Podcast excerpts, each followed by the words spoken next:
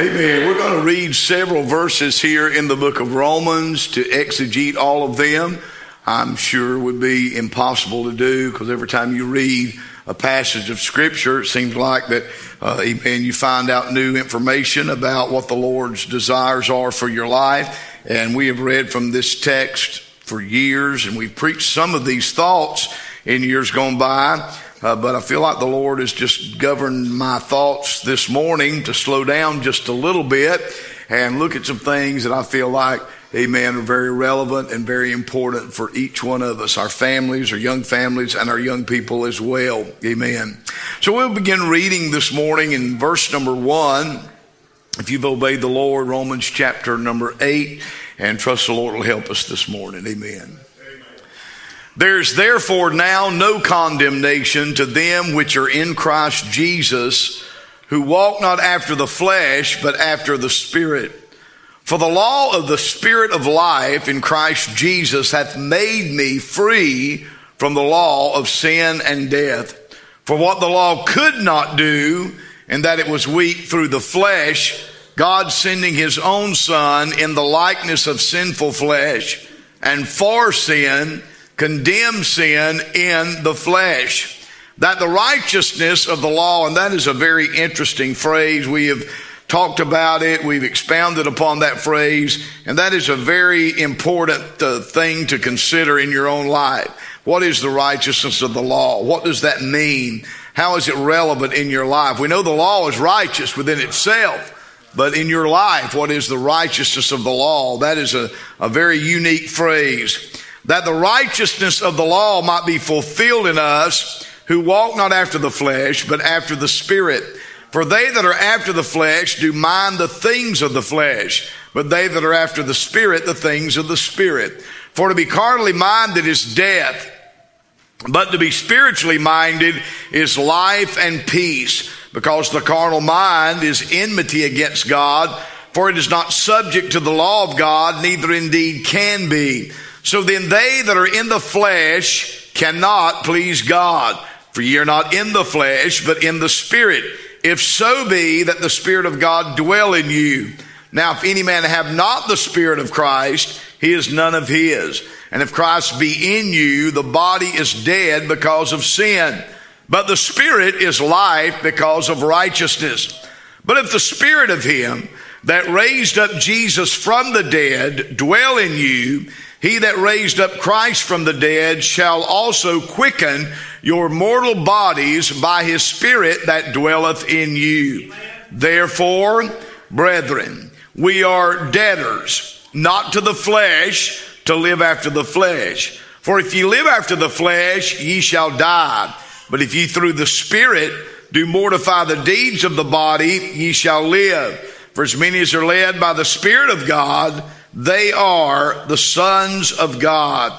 So we're going to leave off our reading in verse number 14. Again, we will probably move toward these verses tonight in way of giving you some thoughts drawn from these verses and probably we'll only look at the introduction to the message this morning. And so uh, that's kind of odd for me to try to do that and try to find a place to stop uh, that would actually conclude a collective thought. But we'll try our best to do that this morning and try to find the Lord's will and the Lord's mind throughout the day.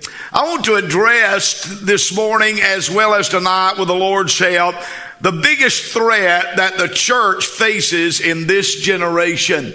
The biggest thing that is an obstacle for the church in accomplishing the will of God in fact, it has been the biggest detriment and the root of every problem that the church has faced for its entire earthly existence. And so I think it's very important that we all pay attention, wouldn't you? If there's no question about the reality of this threat, or this problem or this issue being the very root of everything that we deal with and every problem that we face in the spiritual realm as a church. And I think that it would do everyone, both young and old, and it would do all of us good to consider and think through what we're going to try to look at with the Lord's help. Now we could talk about the devil this morning. We know that the devil is the prince and the power of the air. He is a roaring lion walking about seeking whom he may devour.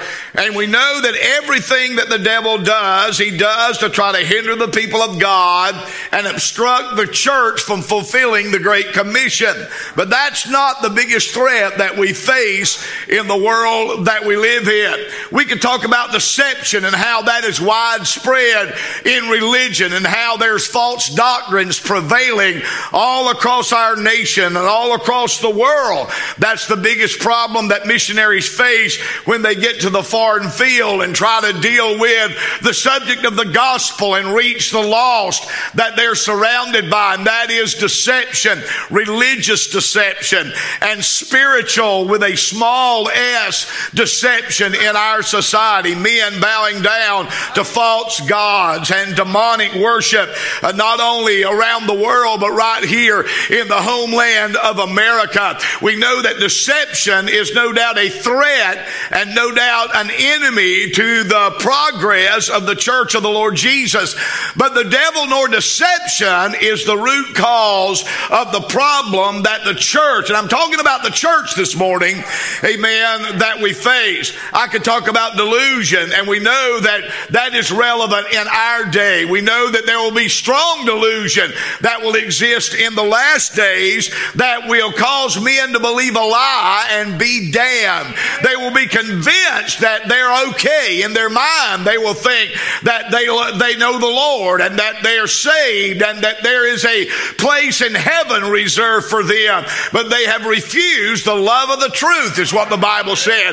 In other words, they have rejected the gospel of the Lord Jesus. What have they rejected about the gospel? They have rejected a gospel that deals with sin. And that's just as simple as you can make it. Amen. That's why sodomites can think they're going to heaven. That's why, amen, sodomites and drunkards and wicked people can go to church on a Sunday ever so often.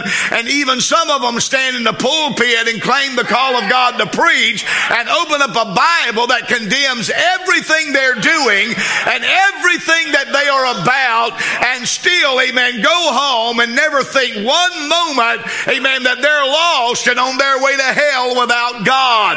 That is delusion beyond my imagination. I can't fathom that in my mind, but it exists in our generation today. But that is not the threat that is keeping the church from moving forward and fulfilling the commission that the Lord Jesus has given us to fulfill. I could talk about degradation in our society. But we know that sin has always abounded and waxed worse and worse. In every civilization, we know that sensual and perverted sins have prevailed. And you don't have to read much about history past to discover that. You can read about the Babylonian Empire, that, uh, that uh, Daniel chapter number five, when Belshazzar had uh, made a feast to a thousands of his lords. That was not just a party. It was very sensual, perverted, and wicked. And you can look at uh, the Grecian Empire and without question the Roman Empire. And when you look at those empires and what it seemed like dominated their, uh, their lifestyle, it was ungodly and very wicked.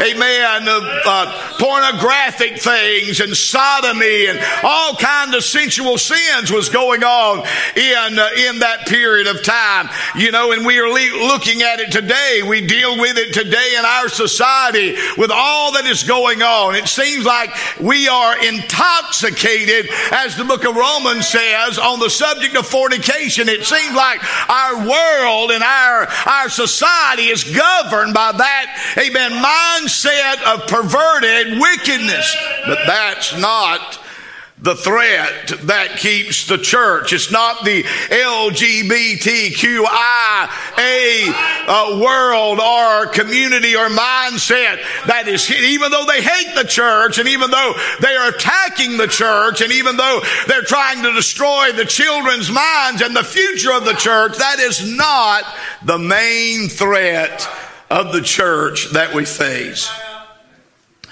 But the main threat that the church of the Lord Jesus deals with is simply found in these verses and many other verses as well that I need you to keep your Bible open and attend to this morning. And that is the failure of so called Christians, and without doubt, I'm sure Christians alike, in dealing with the flesh.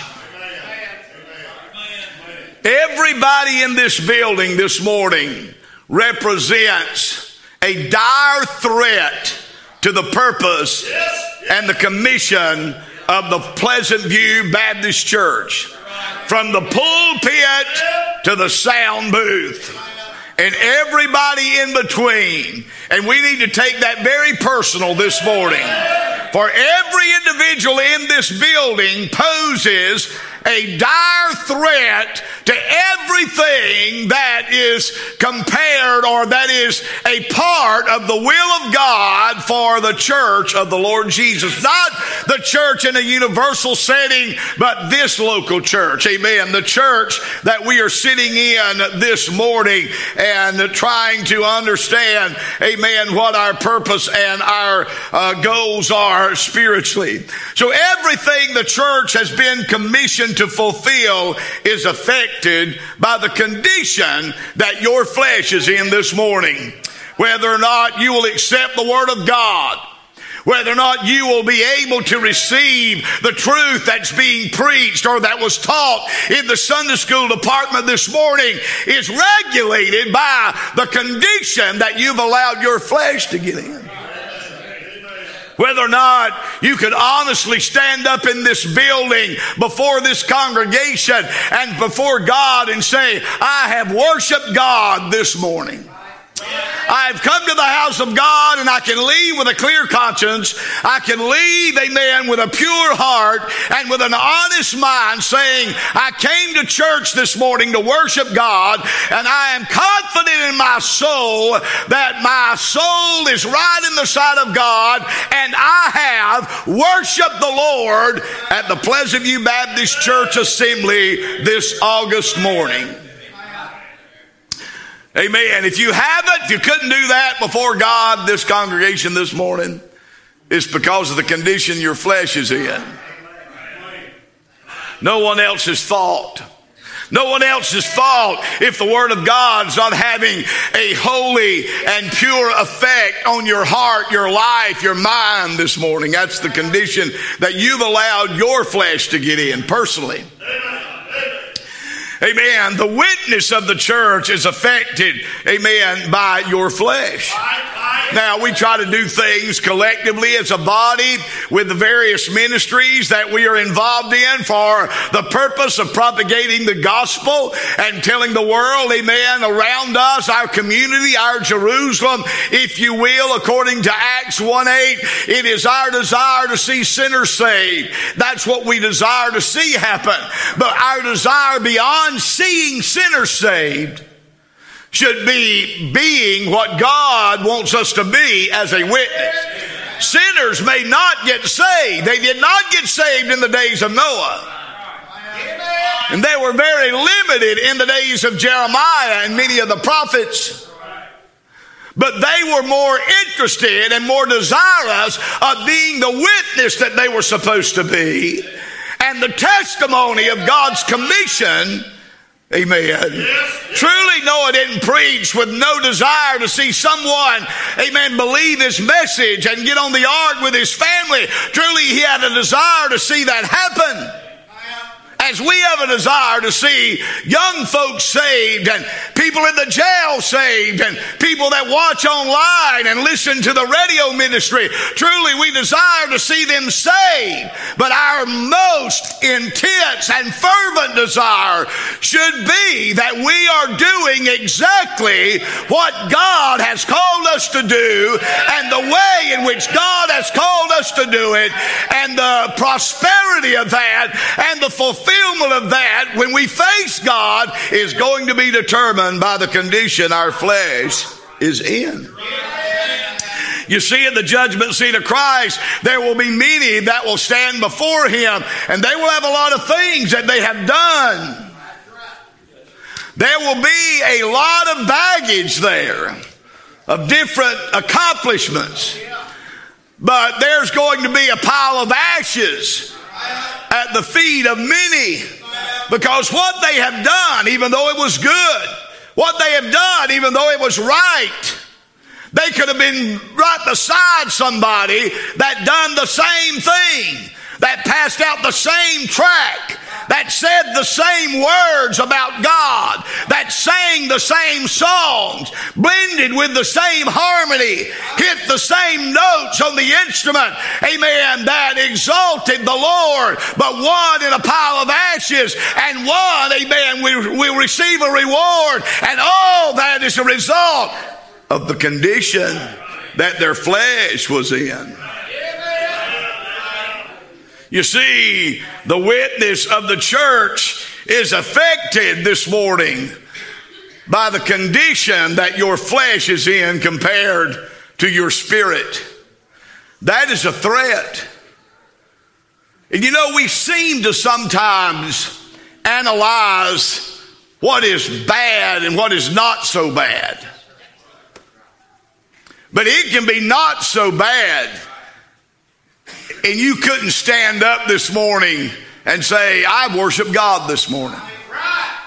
I worshiped in the song service. I worship during the preaching. I let the Word of God have a positive, moving forward effect on my life. Amen. Amen. I thought about the warfare of the church. We know that we are, are in a fight and we are to endure hardness as good soldiers of the Lord Jesus. And we are on a battlefield and we understand that we have the commission of God uh, to war in this battlefield. Equip ourselves with the whole armor of God and stand and take a stand. Churches are falling apart all across our nation and not just liberal churches that don't even have the right Bible or or have the right message, but independent, premillennial, fundamental so-called Baptist churches have put praise teams on their platform and, and it went a total different direction when it comes, amen, to what Bible they're using and, and preaching the Word of God and the prevailing attitudes of men and the sin in our society has taken root in the lives of their parishioners and their people and they have no testimony testimony and no ability to stand against the wiles of the devil. They have caved in to the pressure. They have caved in to the pressure of the world. I was shooting with an older man yesterday in Alabama, and he had an Alabama college roll tide a golf shirt on. I said, So, are you an Alabama fan? That was kind of a stupid question, I guess. And he said, Well, pretty much. He said, My wife graduated from Alabama. My children graduated from Alabama. And he said, and I worked for the athletic team at Alabama, and I have five championship rings at home. So I guess if you worked on the athletic team when they won a championship, you got a ring. Amen. Or he bought them all on eBay. I don't know which. And he said, So you could say that I am an Alabama fan.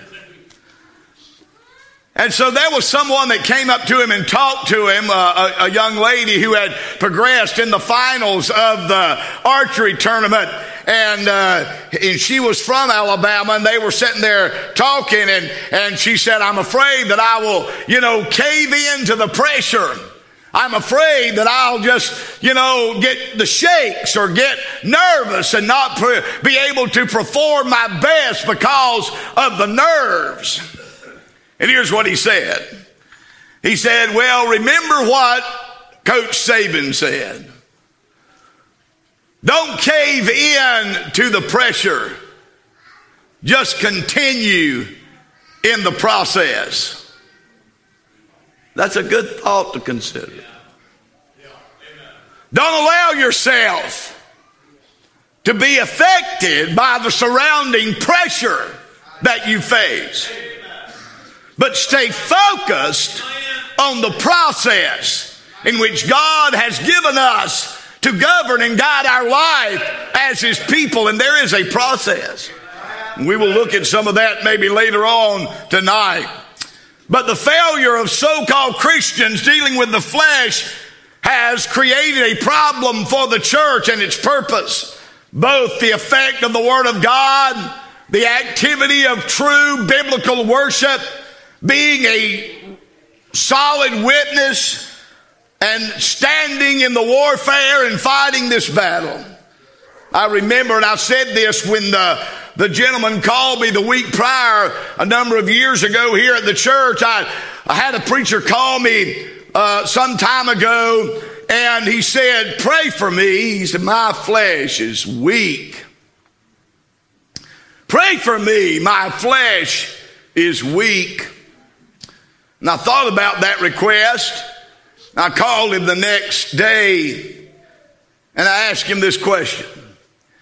So, if your flesh is not weak, what is the other alternative?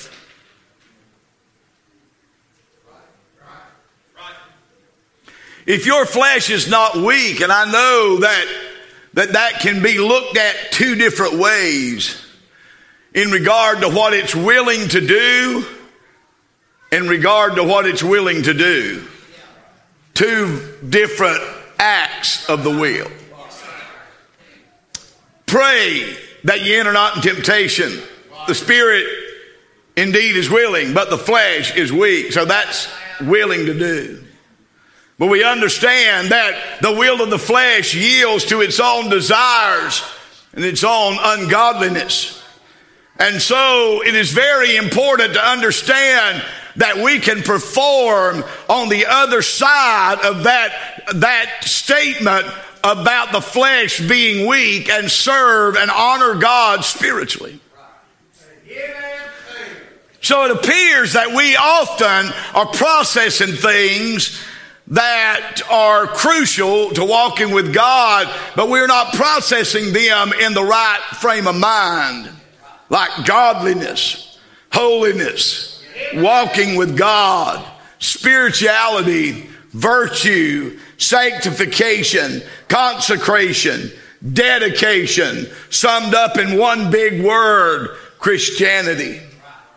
That's what Christianity is all about with the emphasis of the word Christ in the word Christianity, godliness and holiness and walking with God and spirituality, virtue, sanctification, consecration, and dedication are very important. We understand this morning, and I, I, know I'm going slow, but I'll just quit when, when we get to that time. I feel like it's time to quit. But the flesh could be simply defined as the human nature of man apart from divine influence. And because of that, therefore, it is prone to sin and it is opposed to God. I'll say that again. The flesh could simply be defined as the human nature of man apart from divine influence and therefore prone to sin and opposed to God. So if I were to ask you this question this morning, what is the opposite of flesh from a biblical perspective? Spiritually speaking, from a biblical salvation, Christianity definition or statement, what is the opposite of the flesh? What are you thinking right now? What would you say? What would you pin down? The biblical answer is simply this the Spirit. The opposite of the flesh is what? The spirit. Therefore, it is important to remember that if you're going to deal with the flesh, the very enemy that threatens your spiritual life and your success as a Christian, and the very enemy that is the arch enemy of the commission and the will of the church in the will of God, if that is the flesh, and I believe without question it is the flesh, then the only way you can deal with that is how? Through the Spirit. So it's very important that if we're going to deal with the flesh and all the problems and issues, the spirit or spiritual has to be the solution. And we're going to look at that tonight with the emphasis on spiritual. Amen. So as we progress with this message, keep these words in your thoughts, spiritual and spirit. The word flesh is used 420 times in the Bible. And a lot of times it's talking about the flesh of an animal or whatever it may be. And the word spirit or spiritual is used 582 times. What relevance that is, is just to let you know that they are dominant themes in the scripture. Now I want us to notice about six things about the flesh this morning by way of introduction. And I don't know that I'll get done with this tonight. If I do, or this morning, fine. If not, amen, we will try to move forward as God directs us. When we are consciously aware of something, unless you're just a complete idiot, it should help you to deal with that something. So if you are a con- if you are conscious of an opposing factor, if you are conscious of danger or an enemy, if you are aware that he is there or that something that is could could in, could be uh, a, a, means of harming you or or hurtful to your family, then that should the consciousness of that should enable you to deal with it to some degree. And so I want to look at that this morning so that you're conscious of some things that you may be already aware of, but you have forgotten. So when we are conscious and we are aware of the enemy, which is the flesh, that's our folks, not the devil. The devil knows that this is the arch enemy. That's why his influence is as it is, and that's why he is governing the things that he influences with the way he does, because he is appealing to your flesh. So notice verse 2 in this verse. We'll get to these verses more in depth maybe tonight if the Lord will help us. For the law of the Spirit of life in Christ Jesus hath made me free from the law of sin and death. So there are two laws here. We could say the law of the spirit, the law of the flesh. And so we need to understand that the word law, I mean, sometimes we define things in such a way that we really don't get the gist of what that word really means. But the word law in in this context basically is letting us know that this, there is a governing force here. We need to look at the word law with that in mind. There's a speed limit sign somewhere on this highway, and that speed limit sign is a governing force. There are laws on the books of the state of Kentucky, and those laws are to govern us. Amen. So let me give you some things with that in mind. You keep that in mind that, that there is the law of the spirit, which brings life, but there is the law of sin and death, which involves the flesh. And you need to understand that your flesh has a power to govern when you are yielded and submitted to it. So let's go to a few things. Let's look in Second Peter chapter 2 and verse number 10. I want to give you some verses, and I may not get done with this introduction today. I don't know if I will or not. We'll try. Second Peter chapter 2 and verse number 10.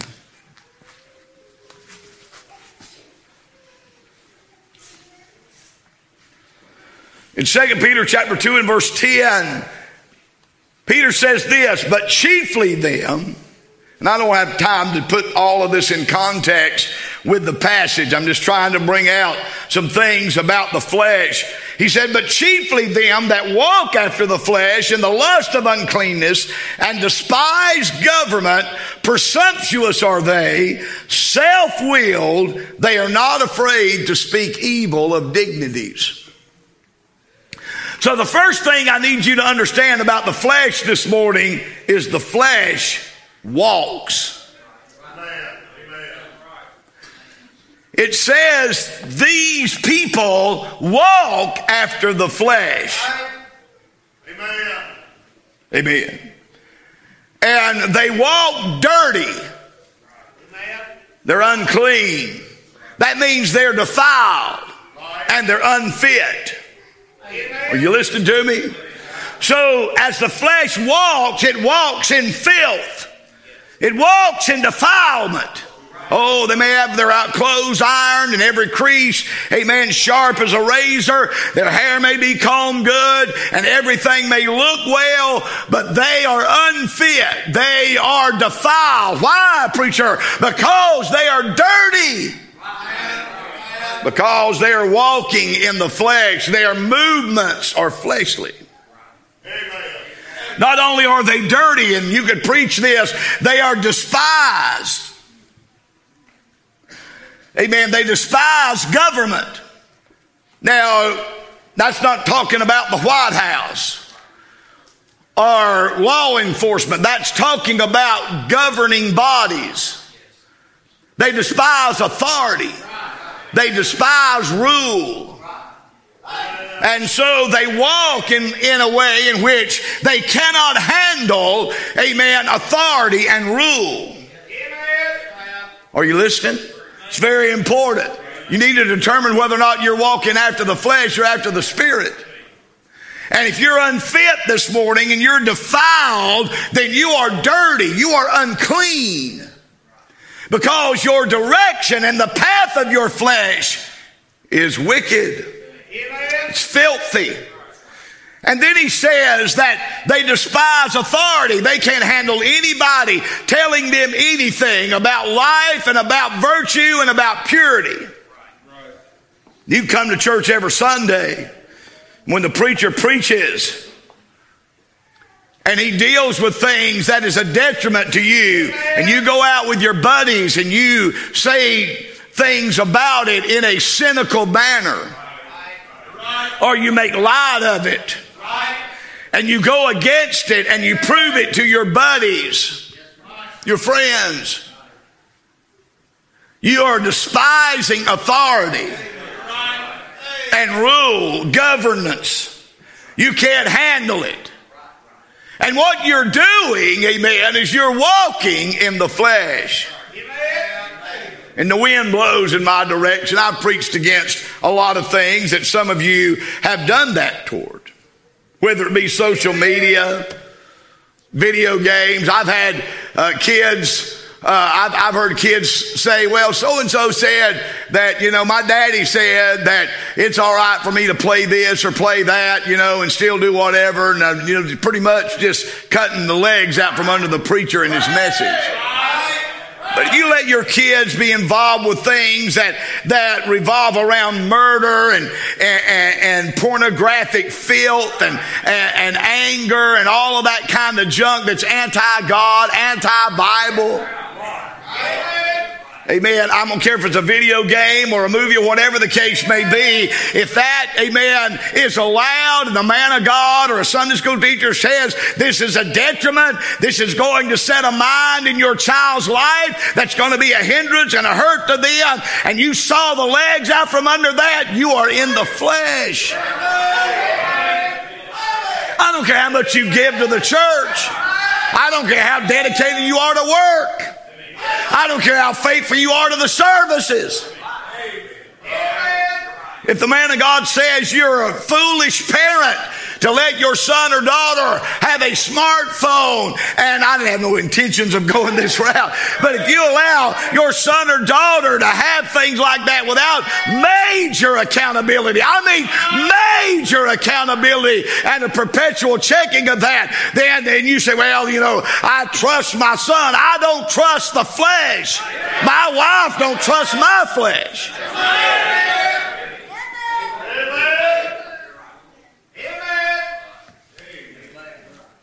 You listening?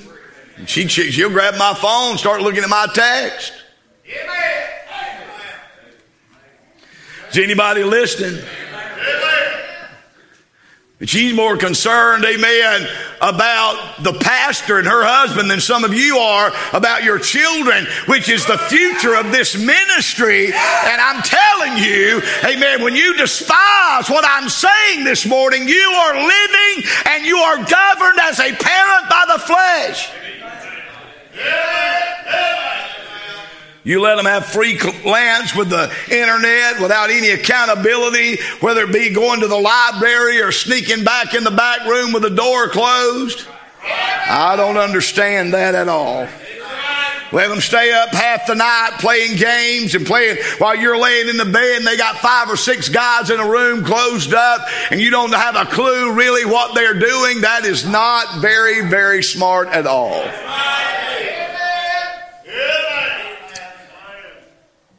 Not only does the flesh walk dirty and the flesh walk despising, but the flesh walks daring.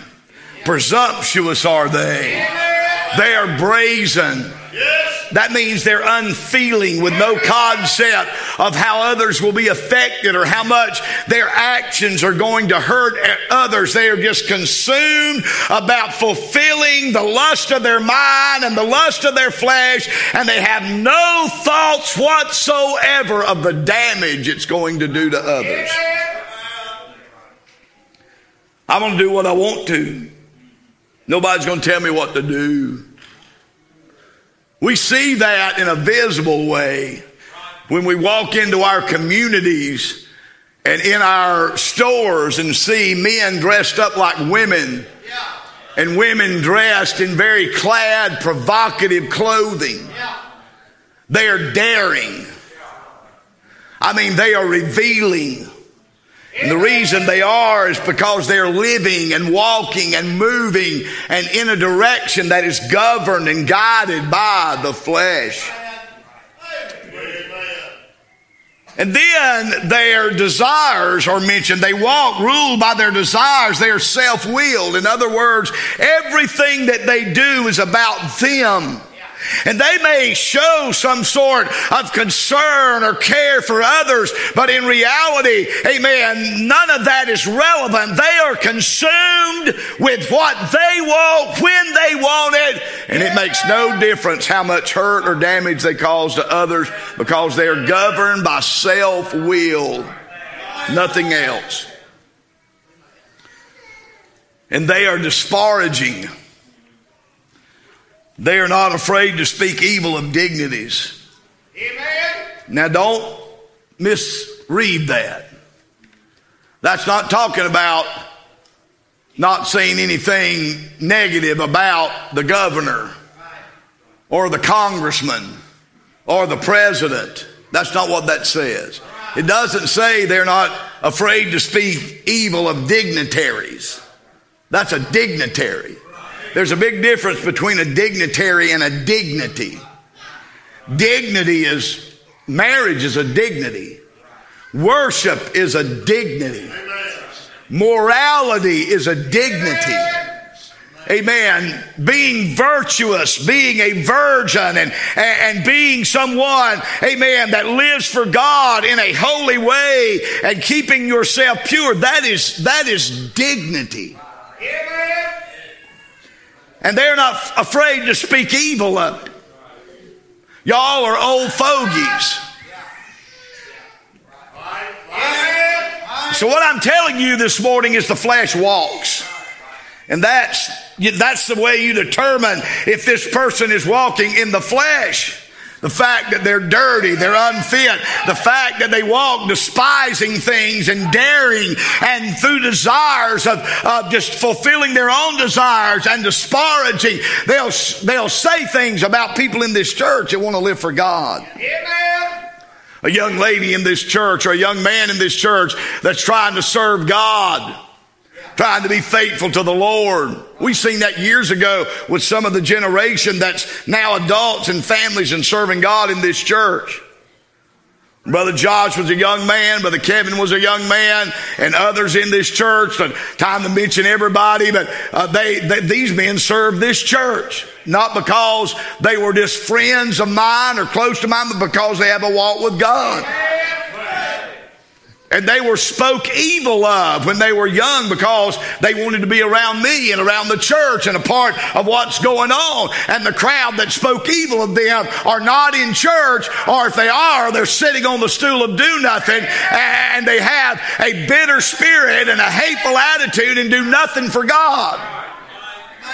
That's crowd, that crowd walks in the flesh. And they speak evil of people, amen, that simply want to serve God. I'm going to tell you something. You may have convictions that I don't have or preferences. I think a conviction has to be substantiated by the scripture, and I think you got to be willing to die for it, for it to be a conviction. But I think everybody has various preferences. And I think those preferences should be relevant. And I think they should be respected. I may not abide by them and I may not, amen, be governed by them, but I try my best to respect them and I'm not going to make fun of you unless you make an issue of it with me. Now, if you have a godly preference or a godly conviction that you have established in your mind by the Spirit of God dealing with your heart, and the scripture, amen, substantiating that conviction, or if it's simply just a preference that you don't feel is healthy for you, or you just don't want to expose your family to something because you think it's a detriment, but there's really no biblical verse that, that would clear cut give a thou shalt not to it. Amen. If you don't try to impose that on somebody that don't see it your way, that's not a conviction. That's just a religious rule that you have exalted yourself above someone else through. Tried to make yourself to be more spiritual than someone else. But if it's simply just a, per- I have preferences. I'm preaching in a long sleeve white shirt this morning. And you rarely see me in this pulpit otherwise, unless I'm not preaching or unless something happens. My pastor preached in a long sleeve white shirt, and there's nothing spiritual about it. There's nothing super godly about it. But I realized why he did. And I don't impose that on anybody that's preaching in this church. But that's just my preference. And I don't think you're less of a preacher if you preach in a different color shirt or if it maybe has short sleeves. Now, if it's sleeveless, I'd probably think you're weird.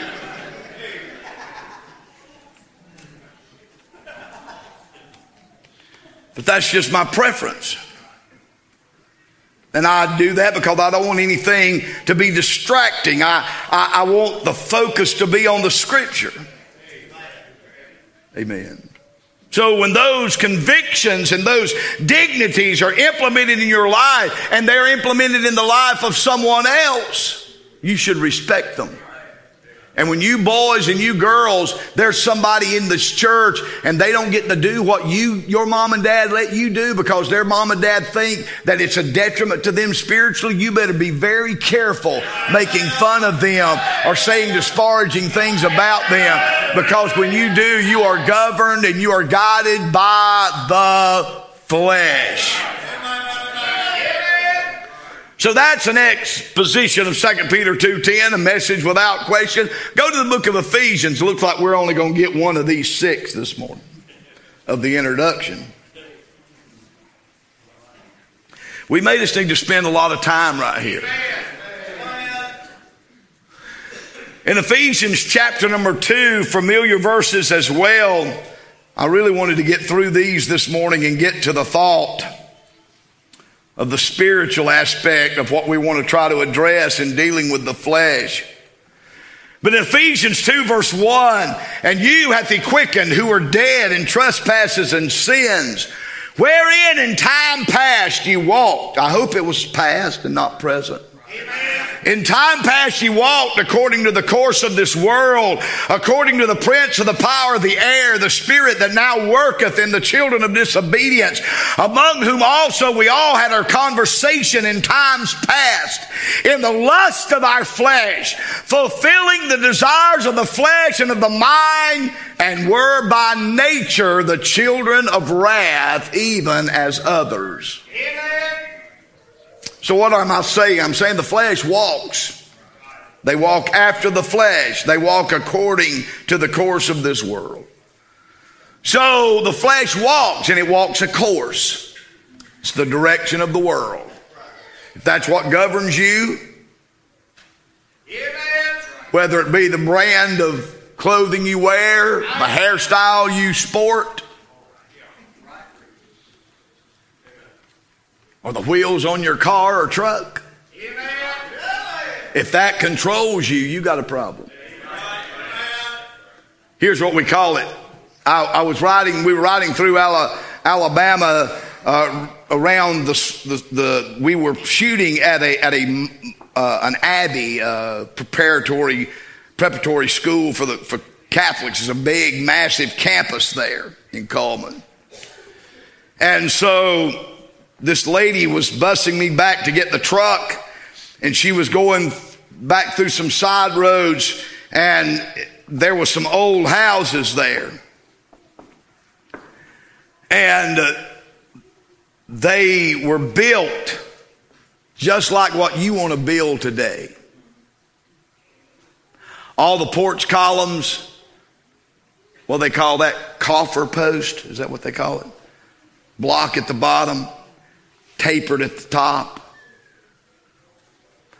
They were cut up. They wasn't the ranch style. They were cut up in very old houses. Current to what everybody wants now, but old.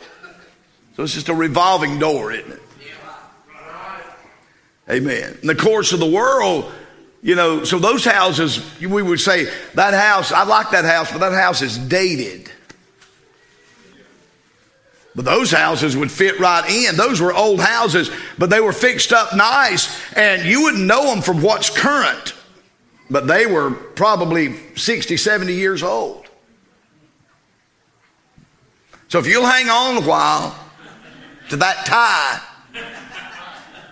and to those shoes, they won't be dated. But if you'll just wear boots, you ain't got to worry about it one way or the other. One less thing you have to keep up with. But the course of the world is a direction that the world's going. So he says, a walk according to the course of the world, according to the prince of the power of the air. Not only it is a course, but it's controlled. There is a controlling factor here, and it is the prince of the power of the air. The devil is in charge of the person that is walking in the energy of the flesh. You're not in control of your actions. You are not ruling your own life. If you are being governed by the flesh, that flesh is being influenced by the prince of the power of the air. You are being directed and guided by Satan.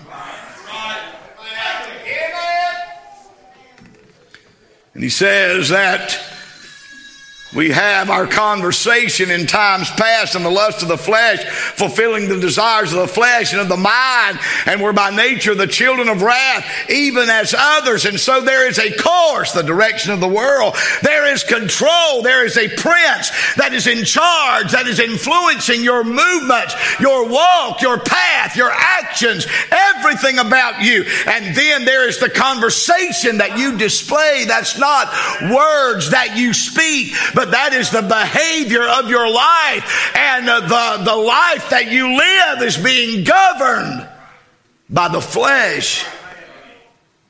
Your actions, your appearance, fulfilling the desires of the, mind, the flesh. And the mind, your attitude, your associations and we're by nature the children of wrath, even as others. Somebody gets something here, a different kind of clothing, a different kind of look, a different kind of whatever. And all of a sudden you want the same. And you're knocking on daddy's billfold or mama's credit card so that you can keep up with the buddy you sit with or the crowd you hang around with. And your conversation is governed by the flesh, your actions, your appearance, and your attitude, and your associations. You see, the flesh walks, it moves, it proceeds down a direction, and it is down. That means your flesh will take you down a path, head you down a road, send you in a direction. And all of it, no matter what road or what course it appears to be, lands at the same destination destruction and judgment. So let me hurry. The flesh, the, I don't have outlines of these verses, amen, but the flesh walks. Secondly, the flesh works. Now, the works of the flesh are manifest, which are these adultery, fornication, uncleanness, lasciviousness, idolatry, witchcraft, hatred, variance, emulations, wrath, strife, seditions, heresies, envyings, murders, drunkenness, revelings, and such like. Anything that's comparable to anything I just read. Of the which I tell you before, as also I've told you in time past, and I've done the same. That they which do such things shall not inherit the kingdom of God. You see, good understanding giveth favor. But the way of the transgressor is hard. You see, the flesh works and it's manifested. You don't have to make a whole lot of plans. You don't have to set a lot of things in place for the flesh to work. It manifests its works. It, it's just going to happen. When you allow yourself to give in to it as a young man, a young lady, a mom, or a dad, you get yourself in the wrong place at the wrong time, and the flesh is going to manifest itself, and you have got to be spiritual. And I want to get ahead of myself to defeat it. Yes. It labors intensely. It does things very, very vigorously to fulfill its lust and its desire. And if you know that, and you know it's your enemy, you're aware that he walks, you are aware that he works, and you know, amen, how powerful it is and how it's wanting to take you down a path. When you, I, I remember Jesse uh, Norris testifying at a camp meeting at Mayfield Creek a number of years ago before he was ever married as a young man. He stood up and here's what he said. He said, I remember looking in the mirror and thinking about spiking my hair. Now, I know he probably wouldn't do it aggressively, but thinking about going that direction with his hair. Then he combed it the way he always combs it and forgot about it. And you've done the same thing. You've went to the barber shop. You've went to the mirror. You've seen the magazines or the guys at the mall or wherever it is you've seen it. And you face that same temptation. The course of the world. And I'm not trying to exalt someone over someone else. I'm just telling you there's a perfect example of the course of this world, the walk and the works of the flesh that are manifest, and someone that says, No, that's not what I'm going to do, even though face the same thing you faced. But then you go and in detail tell the barber how to cut it. And look online or on YouTube on how to comb it. And how you're going to look. Amen. You see, you got to understand, if you're going to deal with this, this enemy that's going to destroy the church, his purpose. Now, the church is going to remain. We understand that till Jesus calls it home. It's, the gates of hell are not going to prevail against the church.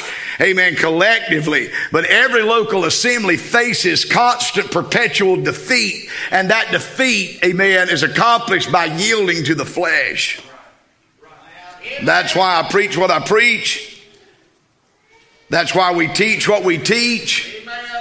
That's why we get upset and aggravated when carnality creeps in and when you allow yourself to start going down the course of the world because we know the effects it has on the church Amen. that Jesus loved and gave himself for. The flesh works, the flesh walks, the flesh wars. For the flesh in Galatians 5:17 lusteth against the spirit, and the spirit against the flesh, and these are contrary the one to the other, so that ye cannot do the things that ye would. So what would you do if the flesh was not in the picture? Would you be a witness? Would you worship? Would the Word of God have a positive, progressive effect on your life? Would you, amen, be able to enter in the spiritual warfare that the people of God are engaged in against the strongholds of Satan? You see, the flesh lusteth against the spirit and you see, it's fighting against the spiritual man. Now listen, if there's not a struggle going on, if there is not the look in the mirror and uh, the look at the magazine or whatever it is, and that contemplation of looking like the world, well, you know, being like the world, going down the course of the world, if that's not something that is contemplated in your mind and there is something inside of you that says, no, that's worldly, that's wrong, that's not, then you got a real, real problem because there's no war going on in your heart. And if there is no war going on, if there is no battle going on, then you are none of His. And I'm not talking about your conscience bothering you. Everybody got a conscience. And your conscience, if it's not seared, amen, will put up a red flag when something's not right. I'm talking about conviction, not a conscience. I'm talking about the Holy Ghost, amen. Dealing with your heart about the condition that you are in spiritually and the direction that you're going. And bringing condemnation to your soul. Because there is a battle. And since I've been saved, there's not been one thing that I've touched, one thing that I've listened to, one thing, amen, that I have looked at that if it's not been nurturing to my spiritual life or godly, that the Spirit of God has not, I mean, not necessarily something that's sinful. Something that can control me, something that can take possession of my heart and mind. And the Spirit of God would say, You better be careful warn me and say, hey, you better hold off. You better watch it. That can take away, amen, what I intend for you to do with your life. Now, I can't imagine going down the path some of you went down with your looks and everything else. What it must have been like if you're really saved.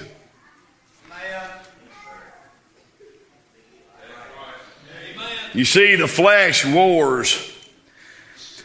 In 1 Peter chapter 2 verse 11, dearly beloved, I beseech you as strangers and pilgrims, abstain from fleshly lust, which war against the soul. You see, fleshly lust fight a battle against your purpose and your design, sovereign plan in which God has laid out for your life as an individual. Amen. Amen. I'm going to quit right there. And I am not through, so we'll finish tonight, try to get further. So I'm trying to tell you this, this morning the flesh and your ignorance of what it's about and what it has the potential to do is no excuse for your actions. Not in this church. You don't, if you've been here a month, you have no excuse. Amen.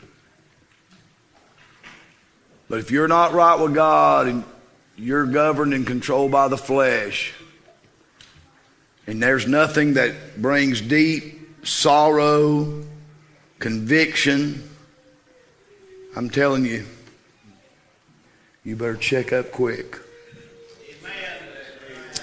But you need to be aware, Ellison, you need to be aware, Jay, Trey, y'all need to be aware of what the flesh does. It walks, it works, it wars against you. And so when that battle rises up, then you can say, That's the flesh. That's the flesh fighting with me. You start taking the step. That's, that's down the road of the world. That's the flesh. Amen. You're aware of that, you can, you can live for God if you act accordingly.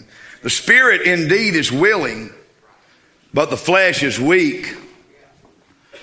So, what you have to do is allow the willingness of the spirit to exceed the strength of the flesh, and you need to make sure the flesh stays weak and weaken it every day of your life.